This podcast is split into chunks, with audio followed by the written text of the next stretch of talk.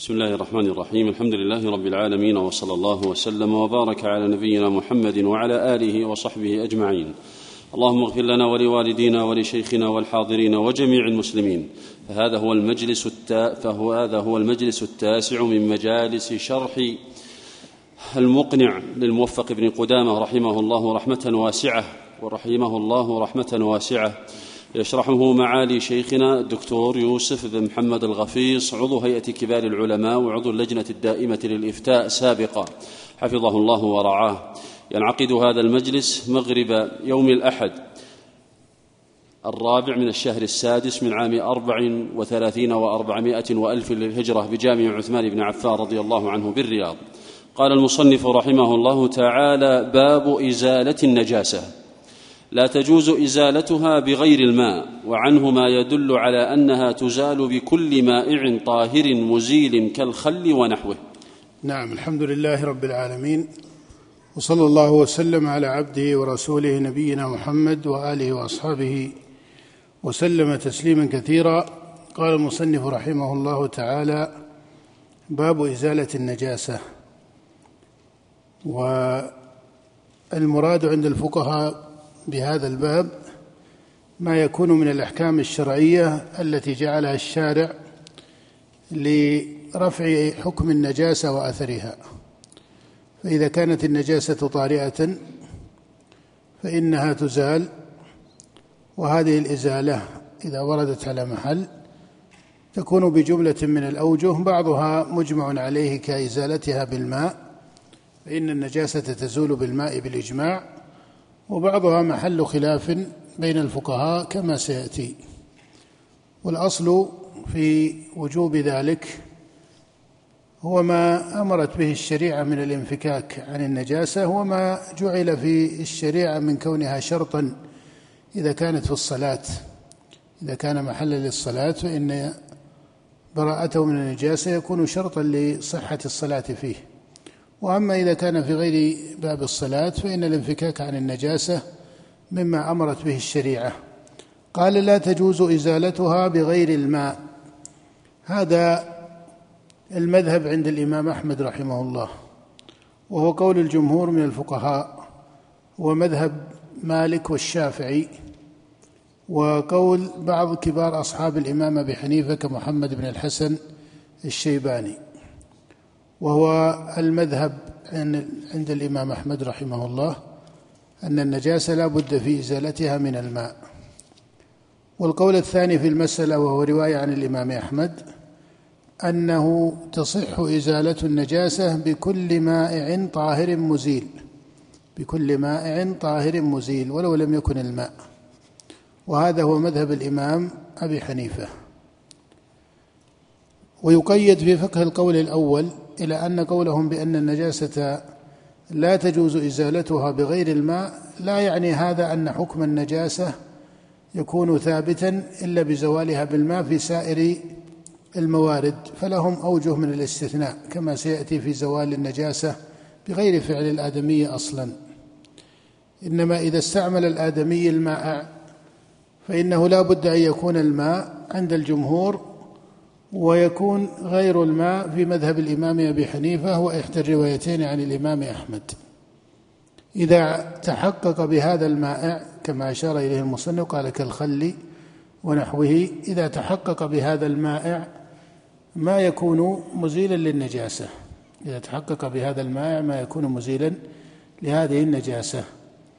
واعتبروا بذلك بأمر النبي صلى الله عليه وسلم بإراقة ذنوب من ماء على بول الأعرابي، وما وصف الله به الماء من كونه طهورا، فدل على أنه طاهر في نفسه مطهر لغيره، ما دل على أنه طاهر في نفسه مطهر لغيره. والخلاف في هذه المسألة قوي، الخلاف في هذه المسألة قوي، هل النجاسة تزول بماء غير الماء أو ليس كذلك؟ هذا خلاف مشهور، لكن التنبيه الفاضل فيه أنه لا يترتب على ترجيح القول الأول، ترجيح القول الأول وهو المذهب، لا يستلزم منع حصول الطهارة في المحل بغير الماء مطلقا، لا يستلزم هذا الإطلاق كما سيأتي بالتفصيل إن شاء الله.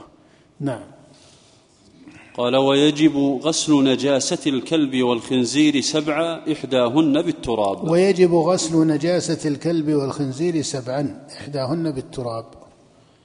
ويجب غسل نجاسة الكلب والخنزير 7 إحداهن بالتراب.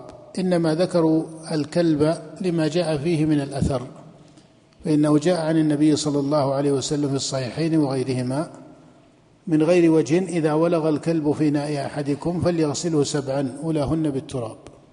وفي حديث عبد الله بن المغفل: وعفروه 8 بالتراب.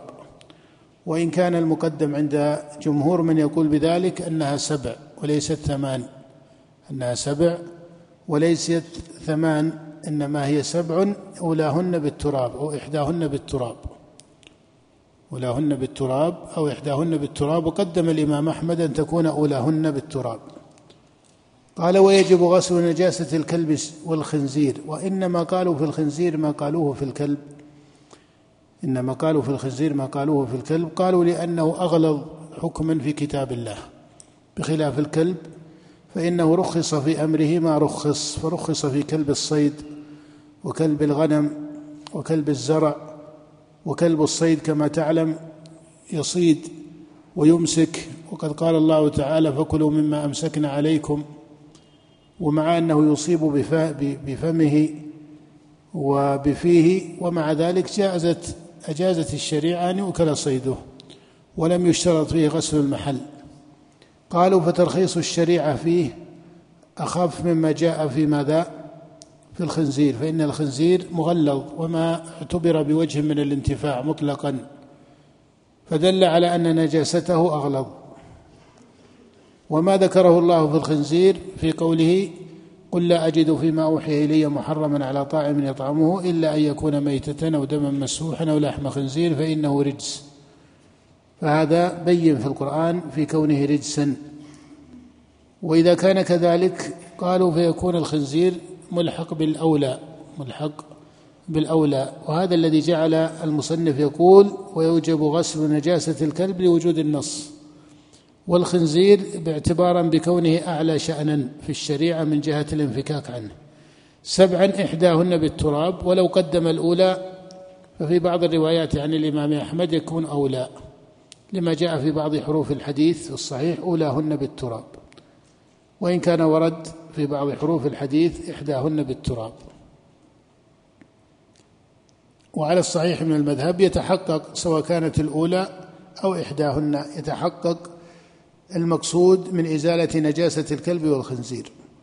وطائفة من الفقهاء خصوا ذلك بالكلب وحده ولم يجعلوا الخنزير مثله مع قولهم بنجاسته، قالوا لأن ما ورد في الكلب إنما يكون خاصا على خلاف الأصل، فإن الأصل أن النجاسة تزال بما تجري العادة بزوالها، أليس كذلك؟ قالوا وما جعله الشارع في الكلب يكون خاصا فيه. وهؤلاء فريقان: الذين لم يجعلوا الخنزير كالكلب وخصوا الكلب بالحكم، هؤلاء فريقان من الفقهاء. منهم من يقول بأن موجب أمر الشارع بغسل الإناء 7 هو النجاسة، يقول الموجب في غسل الإناء 7 هو النجاسة، ولكن هذا في نجاسة الكلب خاصة، في نجاسة الكلب خاصة. وانفكاك الشريعة ونهيها وتغليظها، أو انفكاك الشريعة ونهيها وتغليظها في الخنزير وترك الانتفاع منه بوجه لا يدل بالضرورة على أن نجاسته هنا تكون أغلظ، فيجب فيها ما يجب في الكلب. قالوا فما جاء في الكلب هو على خلاف الأصل فيقيد به، هؤلاء فريق، وجعلوا الموجب هو النجاسة. وطائفة وهو مذهب الإمام مالك خصوا ذلك بالكلب، قالوا لأن الأمر بغسل الإناء 7 ليس للنجاسة، مع قول مالك بأن الكلب نجس في بعض أحواله عند مالك، والمالكية تفصيل في هذا فيما يكون منه نجسا وما لا يكون، لكن لم يعتبر ذلك بالنجاسة، وإنما اعتبر ذلك بالتعبد، قال إنما هو تعبد. ولهذا أوجب مالك رحمه الله أن يغسل الإناء 7 على سبيل التعبد، على سبيل التعبد لا لكونه نجسا، لا لكونه نجسا، وإنما على سبيل التعبد. هذا جملة أقوال الفقهاء في هذه المسألة. أما الكلب فإن النص فيه بين، فيجب غسل الإناء 7. وهل ذلك على سبيل التعبد أو على سبيل إزالة النجاسة؟ قولان للفقهاء. الجمهور ممن يقول بذلك يجعلون هذا، أي ممن يقول بغسله 7، جمهور من يقول بغسله 7 يجعلون موجب ذلك النجاسة. وطائفة هو مذهب مالك يوجبون غسل الإناء 7 ولا يجعلون موجب ذلك النجاسة بل التعبد. وطائفة من الفقهاء كما هو مذهب أبي حنيفة لا يوجبون التسبيع مطلقا، لا يوجبون التسبيع أصلا، وإنما يقولون إنما هو نجاسة فيغسل 3، وهذا القول هو أضعف الأقوال، فإن الأمر بغسل الإناء 7 صريح في السنة، فيجب لزومه. أما هل هذا على سبيل النجاسة أو على سبيل التعبد فهذا محتمل، وكلا القولين فيه قوة، لأن الأمر بالغسل عادة إنما يكون ناشئا عن النجاسة، وهذا ما أخذ جمهور من يقول بذلك. وما أخذ مالك في كونه تعبدا قال لأن المقصود من النجاسة إزالتها، ولا يلزم في إزالتها أن تكون 7، فأيضا ما أخذ مالك فيه قوة. نعم. فإن جعل مكانه أشنانا أو نحوه فعلى وجهين. إن جعل مكان التراب أشنانا أو نحوه فعلى وجهين عند أصحاب الإمام أحمد، منهم من يصحح ذلك ومنهم من لا يصححه. وثمة وجه ذلك ذكره بعض أصحاب أحمد، قالوا إذا كان استعمال التراب يضر بالإناء أو لم يوجد جاز أن يستعمل الإشنان ونحوه، وأما إذا كان التراب موجودا ولا يضر بالإناء فإنه لا يصح ذلك. هذا تفصيل ذكره بعض الأصحاب، قالوا لا يعدل عن التراب إلا إن كان ليس واجدا له أو يكون مضرا بإنائه، كبعض الآنية التي قد يؤثر فيها التعفير بالتراب في جودتها أو صفائها أو نحو ذلك. نعم. وفي سائر النجاسات 3 روايات إحداهن يجب غسل. قال وفي سائر النجاسات 3 روايات عن الإمام أحمد، هن أقوال للفقهاء. الرواية الأولى نعم إحداهن يجب غسلها 7، وهل يشترط التراب على وجهين. نعم، وهذه أضعف الروايات عن الإمام أحمد، نعم. والثانية 3، والثالثة تكاثر بالماء من غير عدد كالنجاسات كلها إذا كانت على الأرض. الثانية 3، أي توصل سائر النجاسات 3. والثالثة أنها تكاثر بالماء من غير عدد، هذه الرواية هي أقوى الروايات المأثورة عن الإمام أحمد. والمقصود بالقوة هنا ليس عند اصطلاح الأصحاب في المذهب، إنما المقصود بالقوة هنا من حيث الدليل، فمن حيث الدليل أقوى الروايات عن الإمام أحمد هي 3، وأما من حيث اصطلاح الأصحاب في مذهب الإمام أحمد فالرواية الأولى والثانية أقوى عندهم، فجزم طائفة من الأصحاب بأن المذهب كاصطلاح، بأن المذهب عن الإمام أحمد أن سائر النجاسات تغسل 7 إلحاقا لها بنجاسة الكلب. والرواية الثانية أيضا قوية في المذهب أنها 3. الرواية الثالثة أقلها في مذهب الإمام أحمد، ولكنها هي الأقوى من الروايات عن الإمام أحمد من حيث الدليل، فهي أقرب إلى الدليل، وهو أن النجاسة تكاثر بالماء من غير عدد، لأن العدد على خلاف الأصل فيقصر، لأن العدد إنما قيل إنها أرجح من حيث الدليل، لأنك إذا نظرت خطاب الشارع ونصوص الكتاب والسنة ما وجدت أن ثمة اشتراطا لعدد، وإنما أمر بإزالة النجاسة، وما أمر النبي صلى الله عليه وسلم به الحائض والأعرابي قال أهريق على بوله ذنوبا مما، فما ذكر في مثل هذه النجاسات عدد كالحيض وما تغسله المرأة من حيضها في الثوب إذا أصابه، ويغسل من بول الجارية، ولم يذكر فيه عددا.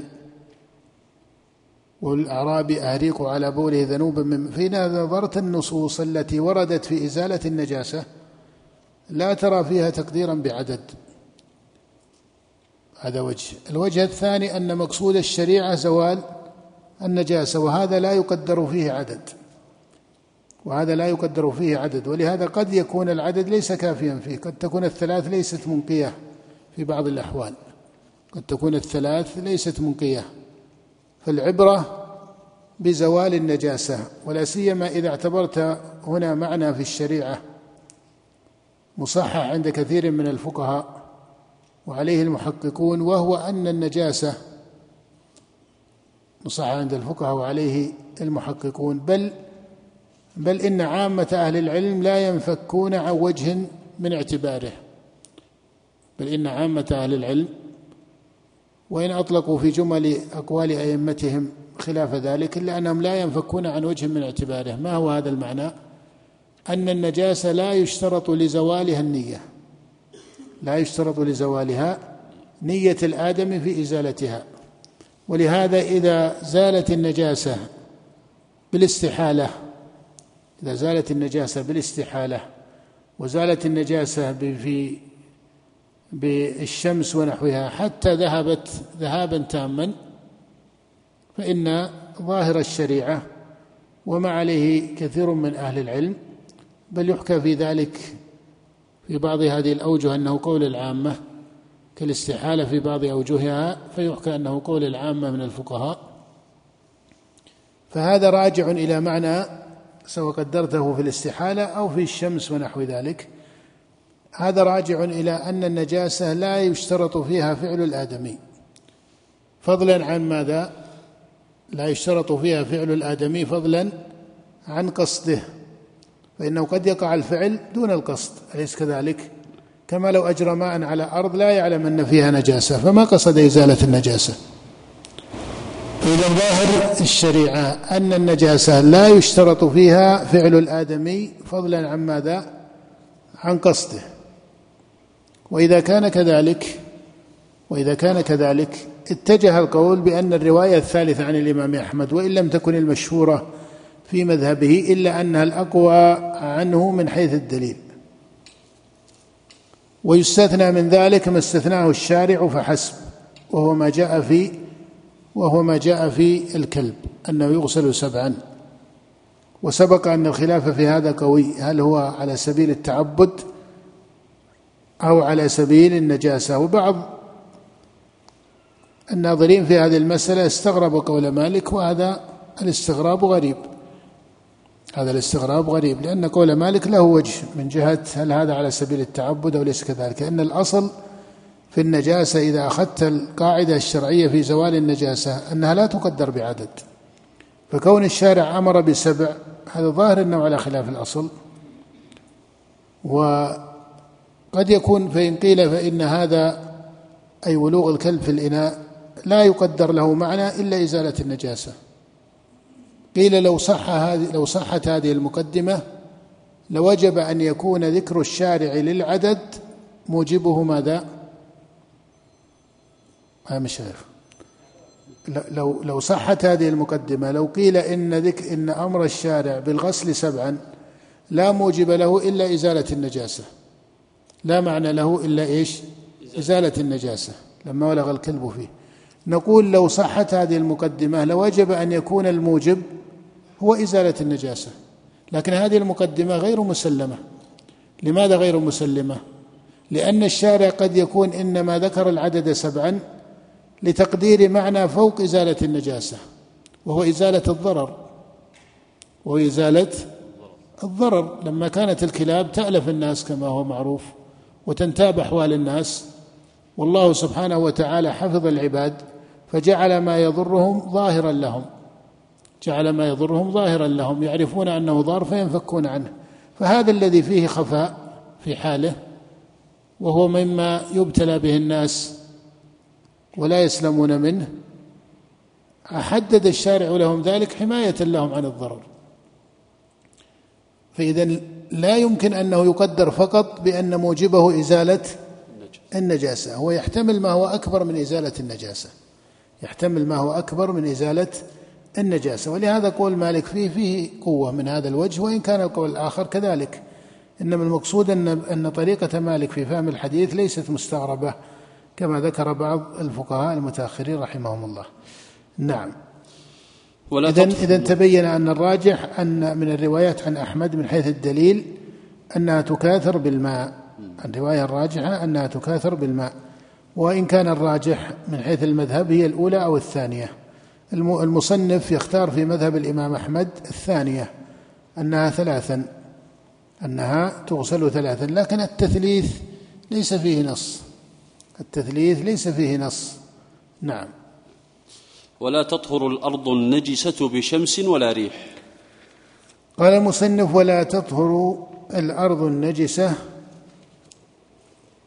بعضهم التمس التثليث من حديث إذا قام أحدكم من نومه فلا يغمس يده في الإناء حتى يغسلها ثلاثا، وهذا فيه بعد، هذا فيه بعد، وتعلم أن الجمهور على عدم وجوب ذلك. نعم. والأصل أن النجاسة لا تثبت بالشك، والأصل طهارة اليد، فليس في السنة ما يدل على التثليث في رواية صحيحة من حيث الثبوت، صحيحة من حيث الدلالة. نعم. ولا تطهر الأرض النجسة بشمس ولا ريح. نعم. قال مصنف ولا تطهر الأرض النجسة، ولا تطهر الأرض النجسة بشمس ولا ريح، هذا هو المشهور من مذهب الإمام أحمد. والرواية الثانية عن الإمام أحمد أن الأرض تطهر بذلك، أن الأرض تطهر بذلك، وهو مذهب الإمام أبي حنيفة رحمه الله، وهذا هو الراجح، أن النجاسة لا يشترط لزوالها فعل الآدمي فضلا عن قصده، فإذا زالت بالشمس والريح فإنه من حيث الحس كما تعلم، من حيث الحس زوال أثر البول عن محل أصابه بتعاقب الشمس عليه، بتعاقب الشمس عليه زمنا طويلا أبلغ من زواله بذنوب من ماء، هذا لو أخذت من حيث الجانب الحسي. فلا يقال إن الشريعة صححت هذا بالنص الصريح في بول الأعرابي وجعلته مطهرا للمحل، ولم تصحح أن الشمس إذا تعاقبت الزمن الطويل على هذا المحل لا تكون مبرئة له، فلا يرى الناظر، لا يرى الإنسان بعد هذا التعاقب من الشمس زمنا، لا يرى أثرا للون النجاسة ولا لطعمها ولا لرائحتها، هذا زوال بين للنجاسة. والراجح في أمر النجاسة أنه لا يشترط فيها ماذا؟ فعل الآدمي فضلا عن ماذا؟ عن قصده. والتحديد فيها بعدد يقصر على ما وردت به الشريعة وهو الكلب، وأما الخنزير فأمره كما ذكر الإمام أحمد، قال هو عندي أقوى من الكلب، هذا فيه احتمال قوي من حيث النظر، وهو من الأحوال النادرة كما تعرف في حال المسلمين، إنما الشيء الذي فيه كثرة حتى يكون فقه الناظر في مسألة النجاسة فيه اتصال، ما تجزأ المسائل، ما يشكل على هذا الكلام، أو قد يظهر للبعض أن ثمة إشكالا في أول المسائل لما ذكر المصنف أن النجاسة لا تطهر بمائع غير الماء، فهل يمكننا أن نصحح القول بأن النجاسة لا يشترط لزوالها فعل الآدمي فضلا عن قصده مع قولنا بأنها لا تكون بماء غير الماء؟ من يقول بأن الشمس والريح لا تطهر يطرد على قوله ماذا؟ أنها لا تطهر النجاسة بماء غير الماء، أليس كذلك؟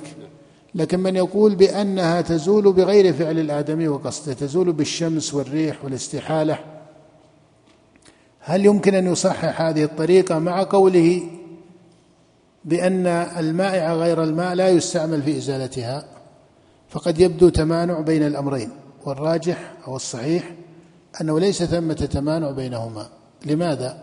لأن زوال النجاسة بالشمس ونحوه بين في العادة والحس والإدراك، وإنما أشكل أمر الماء غير الماء، أشكل أمر الماء غير الماء لكونه ليس مبينا للنجاسة مزيلا لها مع ما يقع به من الإيهام في إزالتها، مع ما يقع به من الإيهام في إزالتها. ولهذا الآن بعض أشكال التي ما يعني كانت في العرف القديم، ولهذا يذكرون الخل ويذكر، لكن الآن أصبحت المنظفات السريعة هذه أصبحت كما تعرفون فاعلة، فأدنى يسير من هذا المائع إذا غمر على المحل انتهت الرائحة والشكل وأصبح، مع أنه ما وضع فيه إلا شيئا يسيرا حيكون ما هو غسل شبه مسح، لكن لنفاذ المواد المركبة فيه من حيث الرائحة ومن حيث بعض الاعتبارات في هذا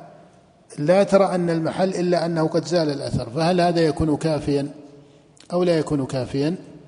ولا سيما أن هذا قد يرد على محل يابس جامد، فهذا يحتمل التخفيف من جهة، يحتمل التخفيف من جهة، لكن إذا ورد على محل مثل الفرش، إذا ورد على مثل الفرش فلو استعمل الماء ما كفى هذا اليسير منه، أليس كذلك؟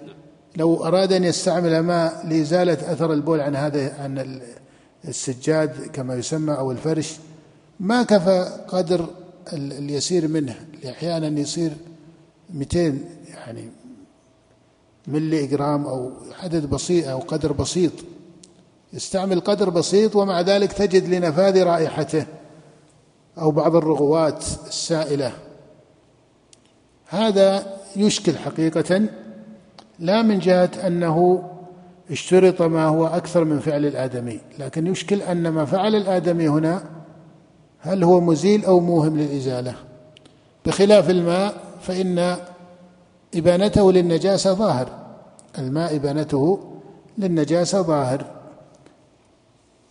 ثم إنه قد يستعمل ما ليس سائلا أصلا، ما ليس مائعا، الفقهاء تكلموا في المائع، لكن كما تعرفون الآن أصبح من الطرق في الإزالة ما ليس مائعا،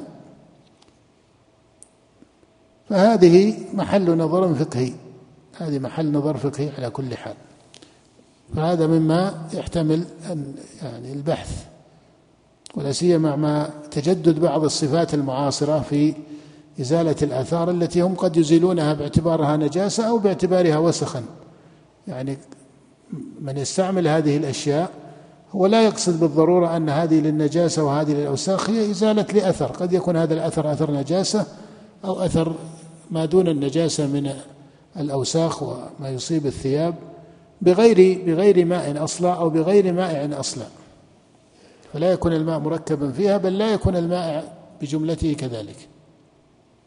هذا على كل حال محل بحث، ما كان مائعا ليس الماء أو لم يكن مائعا هذا محل بحث وهو فعل الآدمي.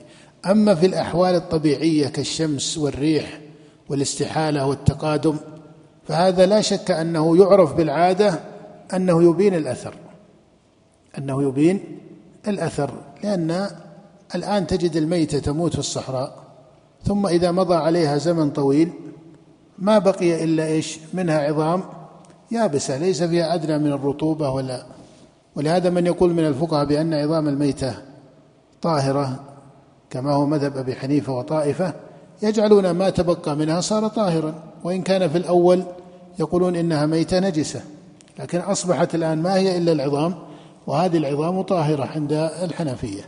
نعم، إذن خلاصة الأمر أن النجاسة في فعل الآدمي هل يستعمل فيها المائع غير الماء، والفقهاء ذكروا المائع، ويذكر الآن ما كثر في الحالة المعاصرة من غير المائعات أصلا، هذا محل نظر فقهي، هذا محل نظر فقهي، لأنه يحتمل أن فيه إيهاما في التطهير، يحتمل فيه أن فيه إيهاما في التطهير، لأنك ترى أنه يوضع قدر يسير منه على المحل، لو كان مائعا ما جرت العادة، لو كان ماء ما جرت العادة أنه يكون مطهرا.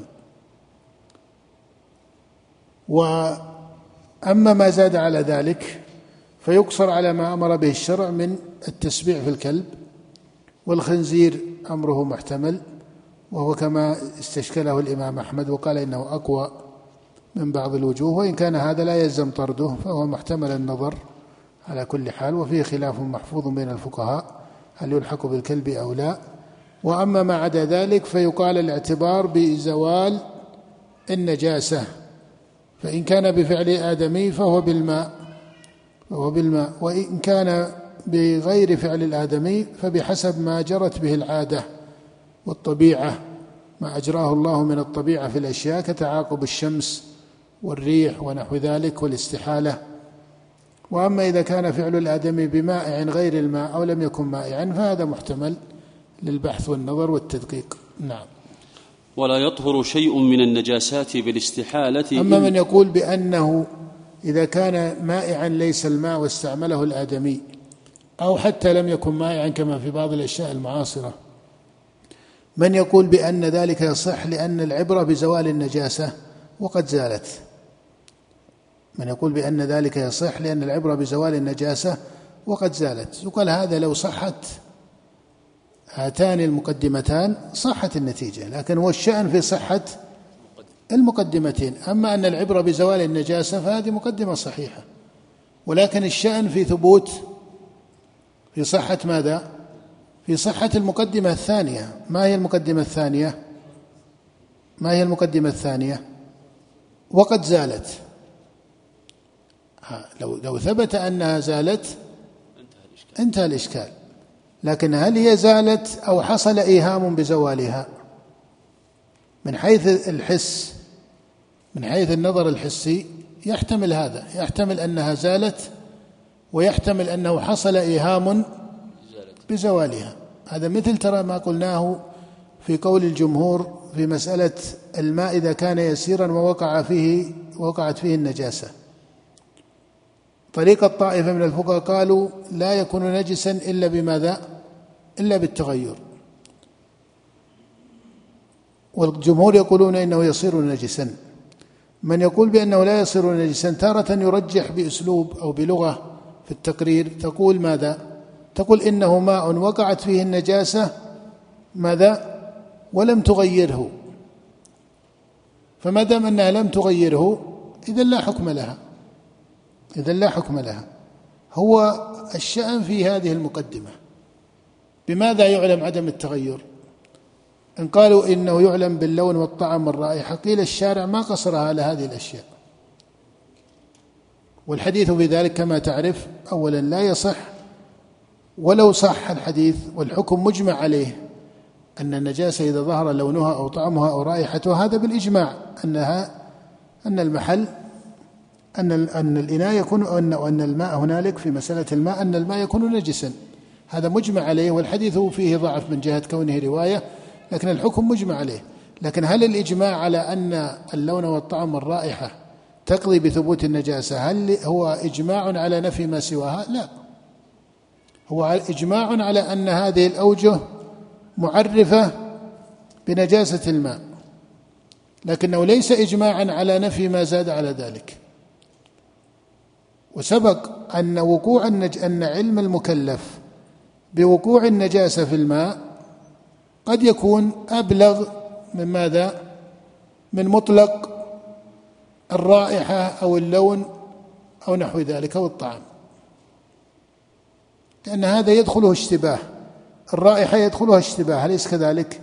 وهل هذه الرائحة من هذا المحل أو من محل مجاور، أو يدخلها اشتباه وتردد، وقد يقول شخص إن فيه رائحة، وقد يقول شخص لا هذا رائحة البئر، هذا الإناء أخذ من هذا البئر والبئر فيه هذه الرائحة اللي فيها بعض الاستغراب، هذا يحتمل الاشتباه. لكن هؤلاء الذين استغربوا أمر الإناء الذي أخذ من البئر، هل وقعت فيه نجاسة؟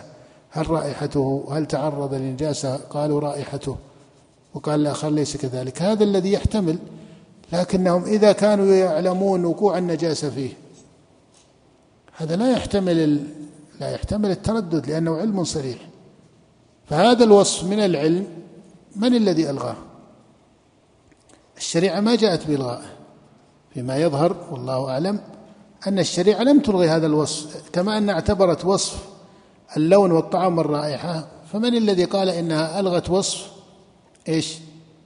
اللون متصل بحاسة البصر، والطعم متصل بحاسة الذوق، والرائحة متصل بحاسة الشم، فمن الذي ألغى ما يتصل بحاسة العقل أو بمدرك العقل وهو العلم المدرك، أنه يشاهد أن النجاسة وقعت فيه؟ هذه الأوصاف كاشفة، لكن إذا كان المكلف يعلم فهذا الوصف ثابت لا يصح رفعه، ولهذا قول الجمهور كما سبق أبلغ من قول غيرهم وأرجح من قول غيرهم، ولا يشكل عليه ما جاء في حديث أبي سعيد كما سبق.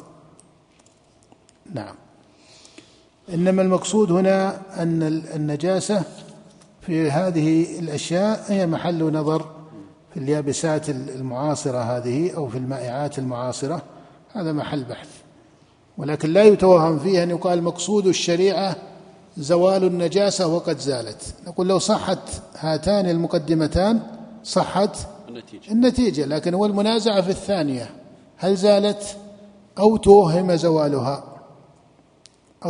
زوالها، لأن الرائحة أحيانا قد تكون يسيرة، وقد تكون هذه المواد الكيميائية المركبة رائحتها كما تعرفون نافذة، فنفاذها يوهم بماذا؟ بانفكاك المحل عن النجاسة. والاعتبار الأساس في موضوع النجاسة قبل أن يكون بالرائحة هو بالعلم بوجودها، لكن إنما كان الماء كذلك لأنه مطهر، نعم.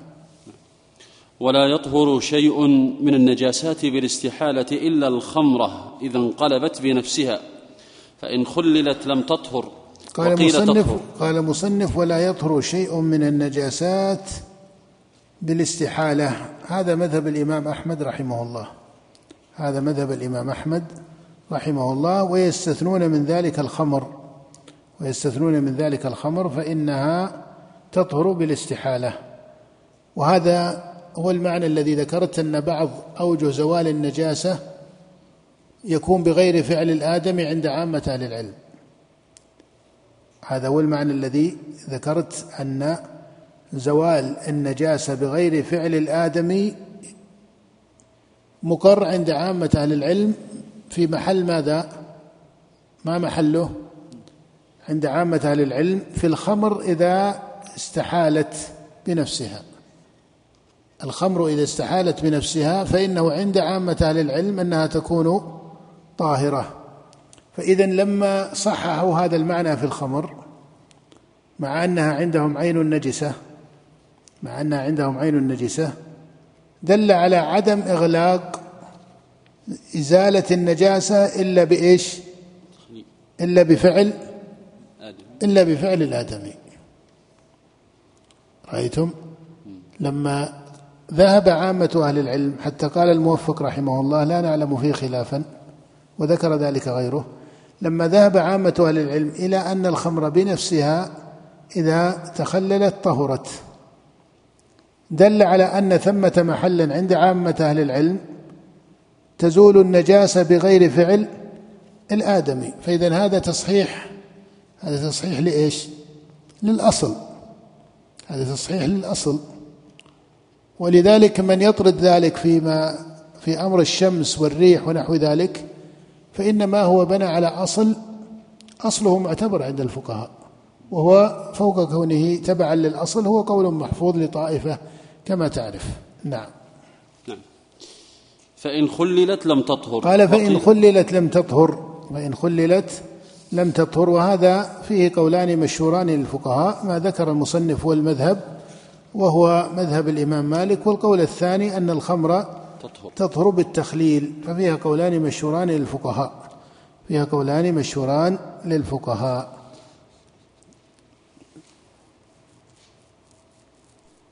وهذا الثاني هو مذهب الإمام أبي حنيفة، وهذا على مذهب الأئمة الأربعة أن الخمر نجسة بعينها، وهذا الذي عليه الأئمة الأربعة والجماهير من أهل العلم. نعم. ولا تطهر الأدهان النجسة، وقال أبو الخطاب يطهر بالغسل منها ما يتأتى غسله. ولا تطهر الأدهان النجسة لأن امتيازها وأثر الماء عليها لا يكون محققا، وهذا هو الراجح وهو المشهور من مذهب الإمام أحمد. وقال الطائفة بأنها تكاثر بالماء حتى تطفو عليه ثم تزال، وقال الطائفة بأنها تكاثر بالماء حتى تطفو عليه ثم تزال، ويكون هذا تطهيرا، وهذا فيه بعد، هذا فيه بعد. نعم.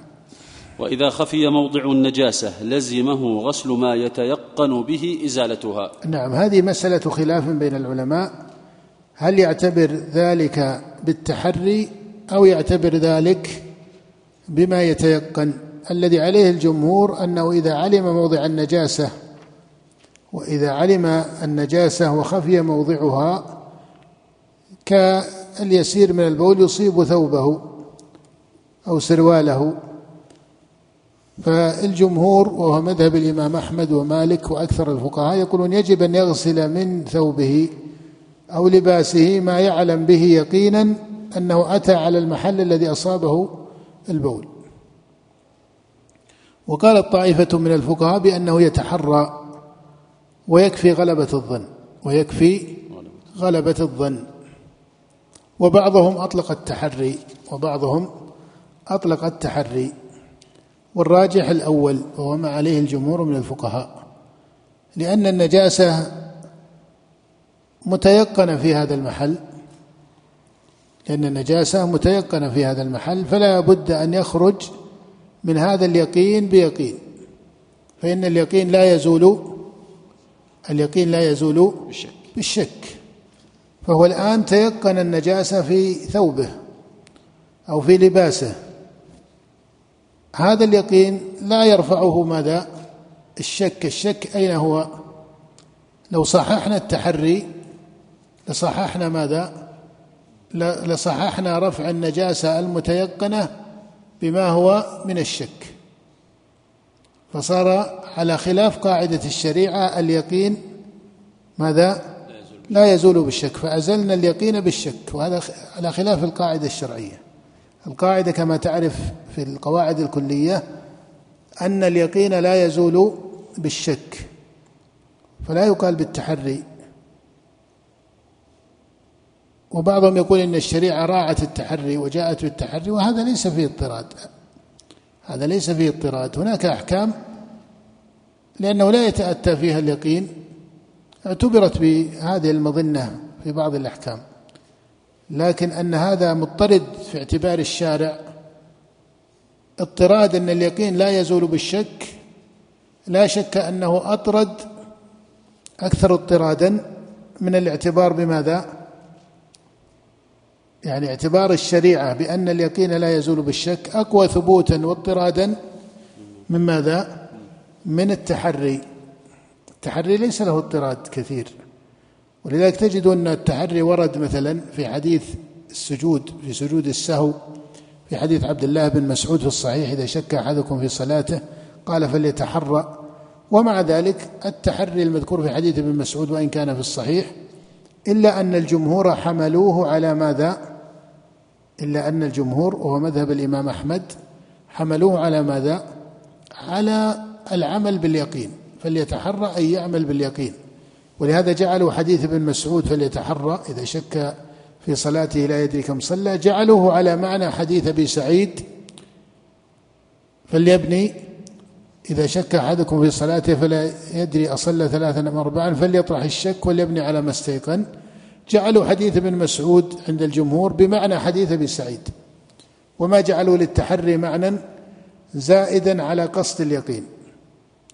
إذن إطلاق أن الشريعة اعتبرت التحري مطلقا هذا فيه تجوز، هذا فيه تجوز. الشريعة اعتبرت التحري في محال لها اختصاص، لكن الاعتبار باليقين أقوى ثبوتا وأقوى إيش؟ وأقوى اضطرادا. الاعتبار باليقين يعني حرف اليقين ما حمل عند الفقهاء على خلافه، مثل ما جاء في حديث أبي سعيد فليطرح الشك وليبني على ما استيقن، هذا حرف مفصح عند الفقهاء بالحكم. لكن حرف التحري الذي جاء في حديث ابن مسعود بعض الفقهاء فهم منه التحري بمعنى الأخذ بغالب الظن، وهذه طريقة الطائفة ومنهم المصنف لكنه قصرها على الإمام الذي قال لأن الإمام له من ينبهه، فجوز الموفق التحري إذا شك في الصلاة. قال إن كان عنده غلبة ظن، إن كان عنده غلبة ظن صح ذلك لأن الإمام له من ينبهه. الجمهور يقولون حتى لو كان عنده غلبة ظن، وحتى لو كان إماما لا يخرج إلا بيقين، ما دام أنه ما تيقن أنه صلى أربعا فلا يبالي بغلبة ظنه ولو كان إماما، ويعتبرها كم؟ يعتبرها إيش؟ يعتبرها ثلاثا، وهذا هو الراجح، وهذا هو الراجح. نعم، نستكمل بعد الأذان يسيرا.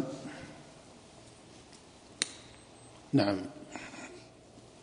ويجزئ في بول الغلام الذي لم يأكل الطعام النضح. قال ويجزئ في بول الغلام الذي لم يأكل الطعام النضح، وهذا محل خلاف بين الفقهاء، وما ذكر المصنف هو مذهب الإمام أحمد، نص عليه في رواية عدد كثير من أصحابه، وهو المذهب يقينا عند الحنابلة، وهو مذهب طائفة من أهل العلم، هو مذهب الإمام الشافعي وطائفة من أهل الحديث.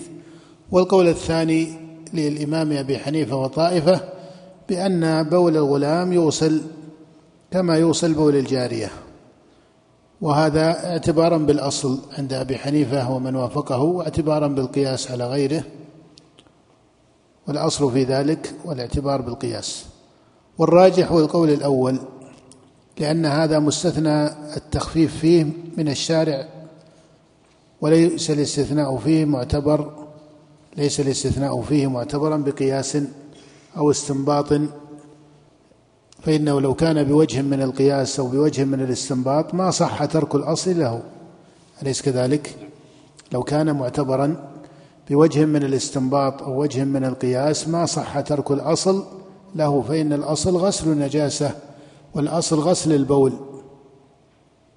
لكن إنما جزم بهذا القول لأن النص فيه صريح، لأن النص فيه صريح، وهذا جاء فيه جملة من الرواية عن النبي صلى الله عليه وسلم في الصحيحين وغيرهما، كحديث أم قيس بنت محصن في الصحيحين، وحديث لبابة بنت الحارث في السنن، وحديث علي بن أبي طالب، وحديث أبي السمح، وهي مخرجة في السنن ومسند الإمام أحمد، كلها دالة على أنه يغسل من بول الجارية، وهذا هو الأصل، ويرش من بول الغلام كما جاء في حديث علي وأبي السمح، يغسل من بول الجارية ويرش من بول الغلام.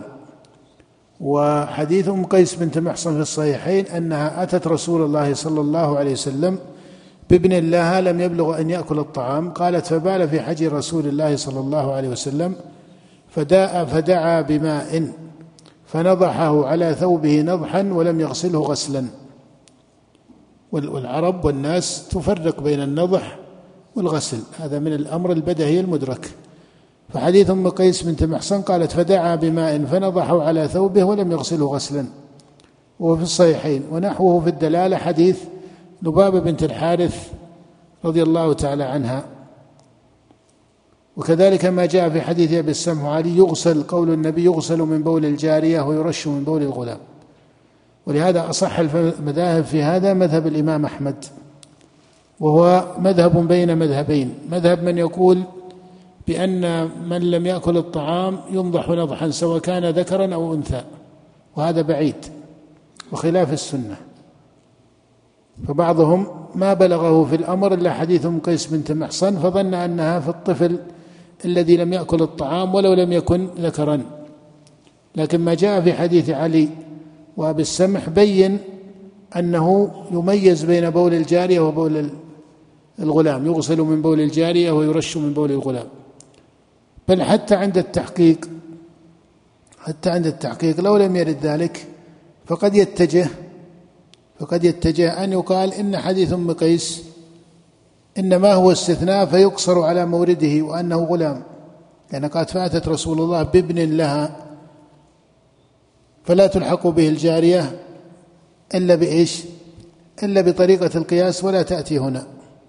لكن هذا كله لا حاجة إليه إذا نظرت جملة الروايات في هذا الباب، فجملة الروايات معرفة بالتمييز بين بول الجارية وبول الغلام، فضلا عن كون بول الجارية على الأصل باقي، بول الجارية فيكون باقيا على الأصل. والقول المذهب الثاني، إذا قلنا مذهب الإمام أحمد بين مذهبين، بين من سوى بين الجارية والغلام في النضح، وهذا خلاف السنة من هذا الوجه، وبين من قال بأن الغلام الذي لم يأكل الطعام يجب الغسل، فهذا أيضا على خلاف حديث أم قيس وغيره من الروايات الصحيحة عن النبي صلى الله عليه وسلم. ولهذا الراجح في هذه المسألة بين، الراجح في هذه المسألة بين، وإن كان هذا لا يدل على كونه طاهرا، لا يدل على كونه طاهرا. فبعض الفقهاء من أصحاب أحمد قالوا إنه يدل على عدم نجاسته، وهذا بعيد، لأنه لو لم يكن نجسا لما أمر بنضحه، إنما هو تخفيف في شأنه، إنما هو تخفيف في شأنه. وأما الحكمة في هذا فهي معتبرة عند الشارع، وإن كانت ليست معينة لنا. التمس بعض أهل العلم لها بعض أوجه الالتماس، وهي محتملة. نعم. وإذا تنجس أسفل الخف أو الحذاء وجب غسله. قف على هذا حتى كان بالتقدير والتوقع والرغبة أن ننتهي من إزالة النجاسة ونبدأ في الحيض، لكن لعل بعض التعليقات كان لها استدعاء. نقف على قول المصنف: وإذا تنجس أسفل الخف أو الحذاء وجب غسله، وعنه يجزئ ذلكه بالأرض. نعم.